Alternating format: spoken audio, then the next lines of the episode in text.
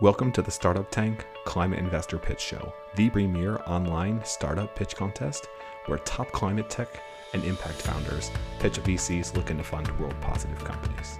If you're a founder looking for funding, or a climate or impact investor interested in joining and investing alongside Forward VCs, syndicate, and companies that move the world forward, please visit thestartuptank.com for more details and to apply. But now it's time to enter the tank.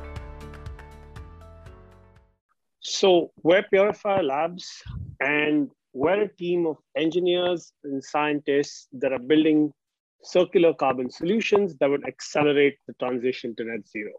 The one thing that we have aligned across our team is that we want to have scaled impact, and we believe that our technologies have the potential to remediate millions of tons of emissions over the coming decade. So we're focused on creating a portfolio of pressurized liquefaction technologies. So on one end, we have our plastic liquefaction technology called hydrothermal liquefaction. This is a technology that operates at 350 degrees Celsius and 150 degree bar and 150 bar pressure. And then at the other end, we have a CO2 liquefaction solution, a carbon capture solution that operates at negative 50 Celsius and, and 50 bar pressure. So far, we've been focused on developing the plastic liquefaction technology. We have uh, already reached TRL level five.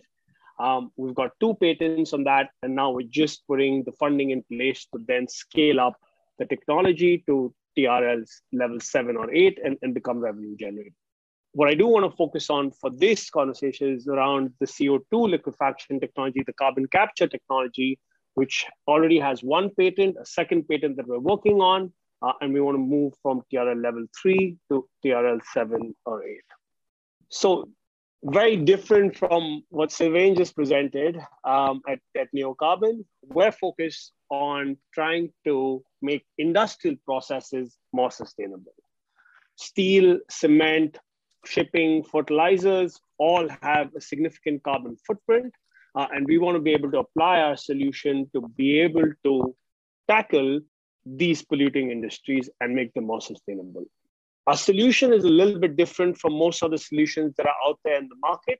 We are able to not only capture CO2, but liquefy CO2 directly from flue gas streams without the use of any amines or solvents. Uh, we're using a cryogenic carbon capture system through sequential cooling and pressurization. Uh, and that allows us to take emissions from a flue stack and end up being captured in the liquefied form. The advantage of our technology is that, unlike most of the competition that is focused on using amines or solvents or catalysts to be able to ca- capture carbon, we're able to do this without the use of any catalysts or amines, um, reducing our operating costs. Uh, but more importantly, when it comes to scaling this technology up, we're able to do that because not only can we reduce the footprint of the actual cooling towers or capturing towers, uh, but we're able to then go out there and apply very few moving parts to be able to do this. In terms of the market size and potential, um, about 19 or 6.2 billion tons of emissions came from industry alone. Uh, that figure is very, very similar for Europe, where about 20% of emissions came from polluting industries. In terms of TRL levels, we're currently at TRL level three, where we've used a controlled experiment in the lab to be able to capture solidified CO2. We now have downstream LOIs with a local power company and a downstream, so on the upstream side with the local power company, and then on the downstream side for uses with an F&B and entertainment company in the UK. Um, this will allow us to accelerate the development of this technology um, and the processes that go along with it and reach TRL level six and, and seven. So in terms of impact, what I do want to focus on is the scale of capture for smaller systems and, and people that are focused on distributed systems, such as shipping and some uh, startups that are focused on trucks, uh, the scale of capture is, is, via is very small and, and the impact that they're able to have is via replicability. On the other hand, we want to focus on scalability and we want to try and find larger applications of our system, therefore increasing the impact that we're able to have and increasing the amount of emissions that we're able to capture. Time is up. oh, okay. Um, so, so I'll just end up with that. Um, but we're looking at about a million and a half in in uh, seed funding. That's uh, 1.9 million uh, USD, uh, and that would allow us to increase uh, the readiness of our technology, uh, reduce the engineering risk, and establish unit economics. Um, so, thank you for listening, and I will pause there for any questions you may have. Awesome. Thanks for thanks for sharing, Neil. Daniel, Michael, do you have any questions? Yeah, um, I'm curious how easy is it for customers to integrate your solution or retrofit um, the technology that you're working on? Yep. Uh, so it is something that is unique to every kind of industry. So whether it's steel, whether it's cement, there is a certain amount of, of front uh, front end engineering design that we need to undertake but we want to continue to focus with with large industry players and large partners where we can use the same existing designs uh, to be able to retrofit multiple systems uh, onto multiple exhaust streams uh, or multiple factories. Are you focusing on one use case to start with, or is it the same core technology for the different um, applications? Yeah, so we have an LOI signed at the moment with an anaerobic digestion plant, um, which then uses combined heat and power to, to pump electricity uh, back into the grid. Um, so that's our immediate focus to kick off with. Uh, but then we want to move on to other applications, the polluting industries that I mentioned, steel and cement in particular, uh, which have a massive, massive carbon footprint. It seems like you have two totally different businesses. Is that is that just me? It feels like you developed one and then decided to develop the, the carbon capture technology after.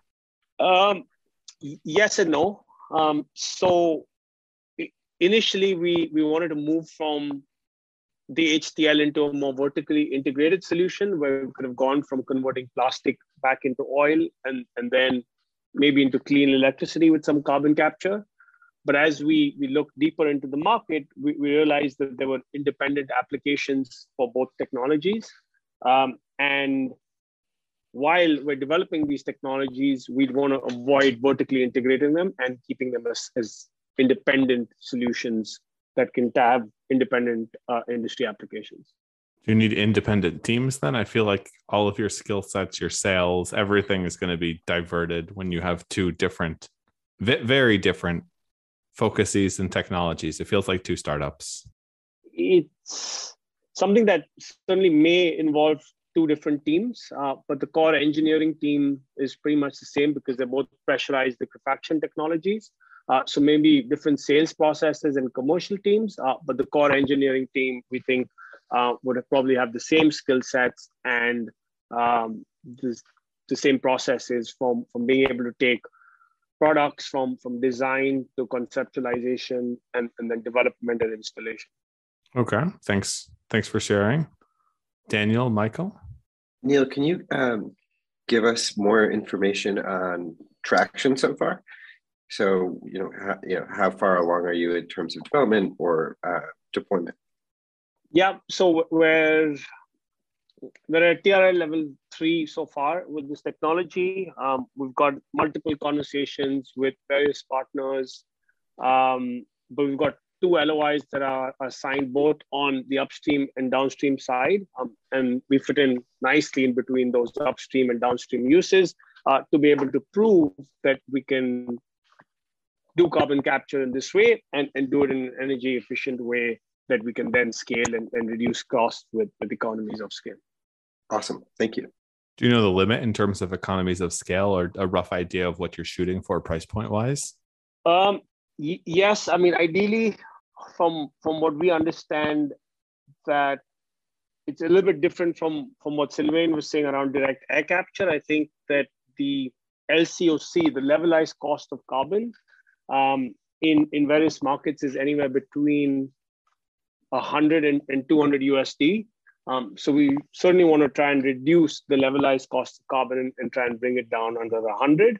Uh, but unlike most of the other solutions, uh, we have very few operating expenses aside from the power. And, and so it's just really about trying to make this more efficient uh, by regenerating or, or, recycling the heat and, and the feedback loops that we can have to make the system more efficient. Daniel or Michael, anything else on your side? You're muted, Michael. Sorry about that. Um, one last question for me is just I would love to get a better sense from you, Neil, on unit economics to the degree that you know what they are. Can you expand on, on what you mean by unit economics? Yeah.